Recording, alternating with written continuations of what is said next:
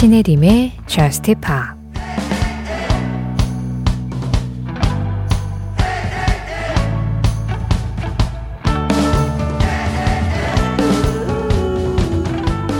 친구들에게 내년 10월에 만나자고 했어. 이게 나에겐 끝맺음과 가장 가까운 일이야. 난 인생이라는 롤러코스터를 멈출 수가 없거든. 아직 어른이 될 준비가 되지 않았는데도 말이야.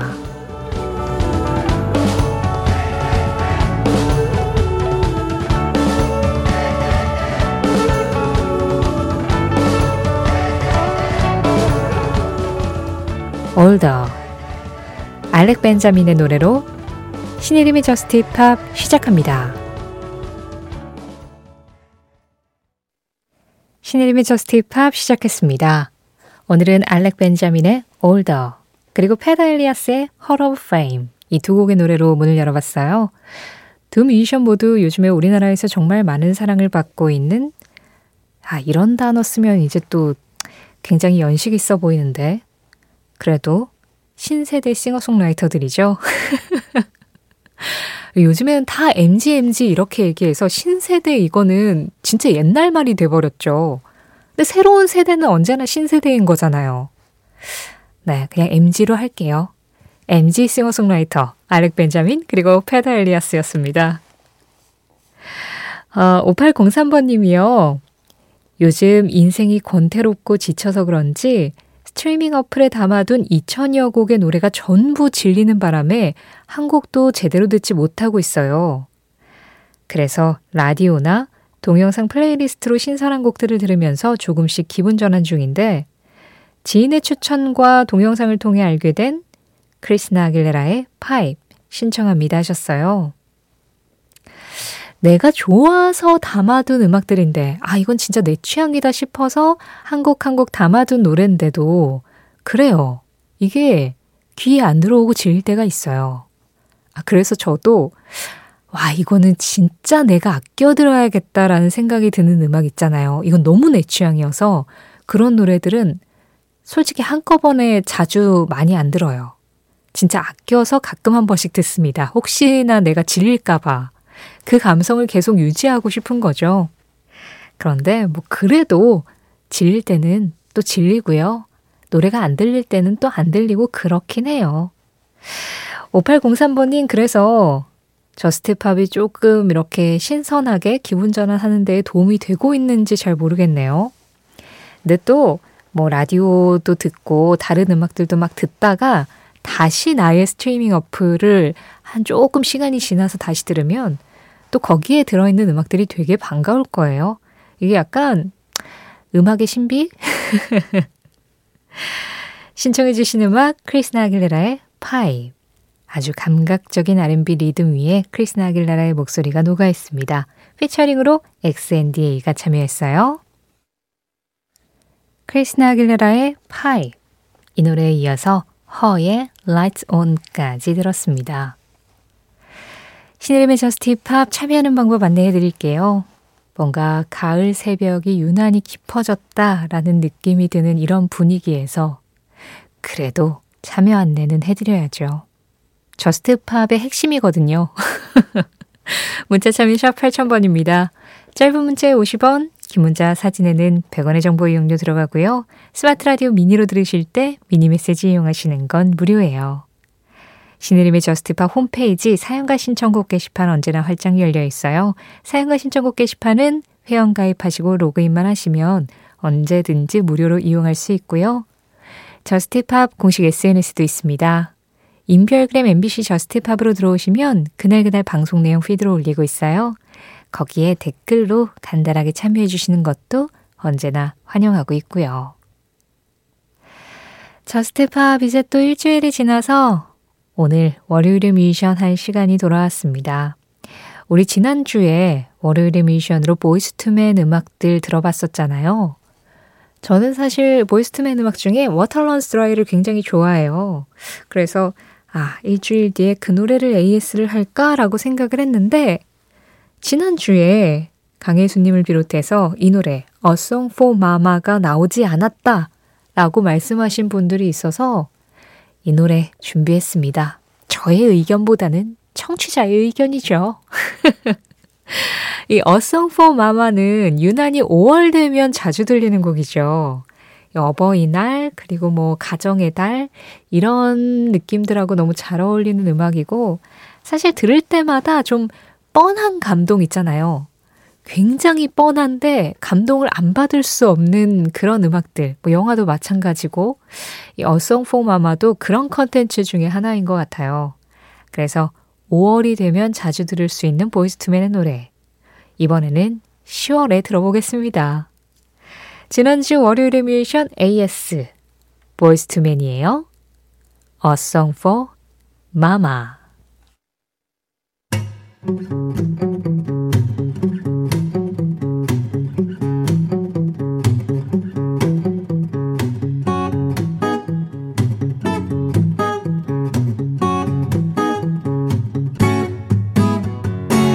신혜림의 저스트 팝.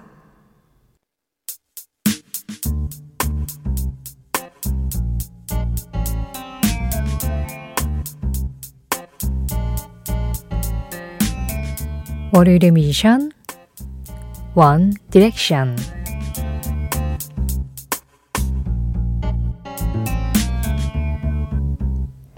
신혜림의 저스트 팝 매주 월요일 이 시간에는 월요일의 뮤지션이라는 이름으로 한 뮤지션, 한 그룹의 음악을 방송 끝날 때까지 쭉 이어서 들어봅니다. 월요일의 뮤지션, 오늘의 뮤지션은 원 디렉션이에요. 우리 앞서서 크리스티나 아길레라, 허, 보이즈 투 맨 해가지고 이 가을 새벽에 어울리는 감성은 이미 풀 충전했잖아요. 지금부터는 달려봅시다. 원 디렉션, 2011년도에 딱 등장을 하면서 2010년대의 아이돌 시장을 완벽하게 그냥 재편해버린 그런 그룹이었죠. 사실 원 디렉션 이전에 아이돌 시장이 팝 시장에서는 좀 많이 죽어 있었어요. 네, 이제 뭐 밴드 형태든 아니면 댄스 그룹 형태든 나름 아이돌 그룹들을 표방한 그런 뮤지션들이 등장은 했었습니다만 원 디렉션만큼의 열풍을 불러일으키진 못했는데 2011년에 원 디렉션이 등장을 하면서 다시 한번 10대들의 희망이 이 팝씬에 나타나게 된 거죠. 사실상 BTS 이전의 세계 최고의 아이돌 그룹이었고 그 원 디렉션의 포지션을 BTS가 또 이어받았던 거라고도 볼 수 있는데요. 지금은 또 BTS 멤버들이 솔로 활동을 하면서 약간 또 그 포맷이 달라지긴 했습니다만 어쨌든 그 이전에 그룹으로서 크게 성공을 하고 또 지금 솔로 활동을 열심히 하고 있는 그런 아이돌 그룹의 전형을 그대로 따라간 2010년대 그룹이 바로 원 디렉션이었죠. 우리가 월요일의 뮤지션에서 해리 스타일스 솔로로는 이 뮤지션을 다뤘는데 원 디렉션 그룹은 다룬 적이 없더라고요. 해리 스타일스가 원 디렉션의 막내였죠. 루이 톰린슨, 리암 페인, 나일 호란, 그리고 탈퇴를 했지만 제인이 원년 멤버로 있었고요. 해리 스타일스까지 5명으로 시작을 했습니다.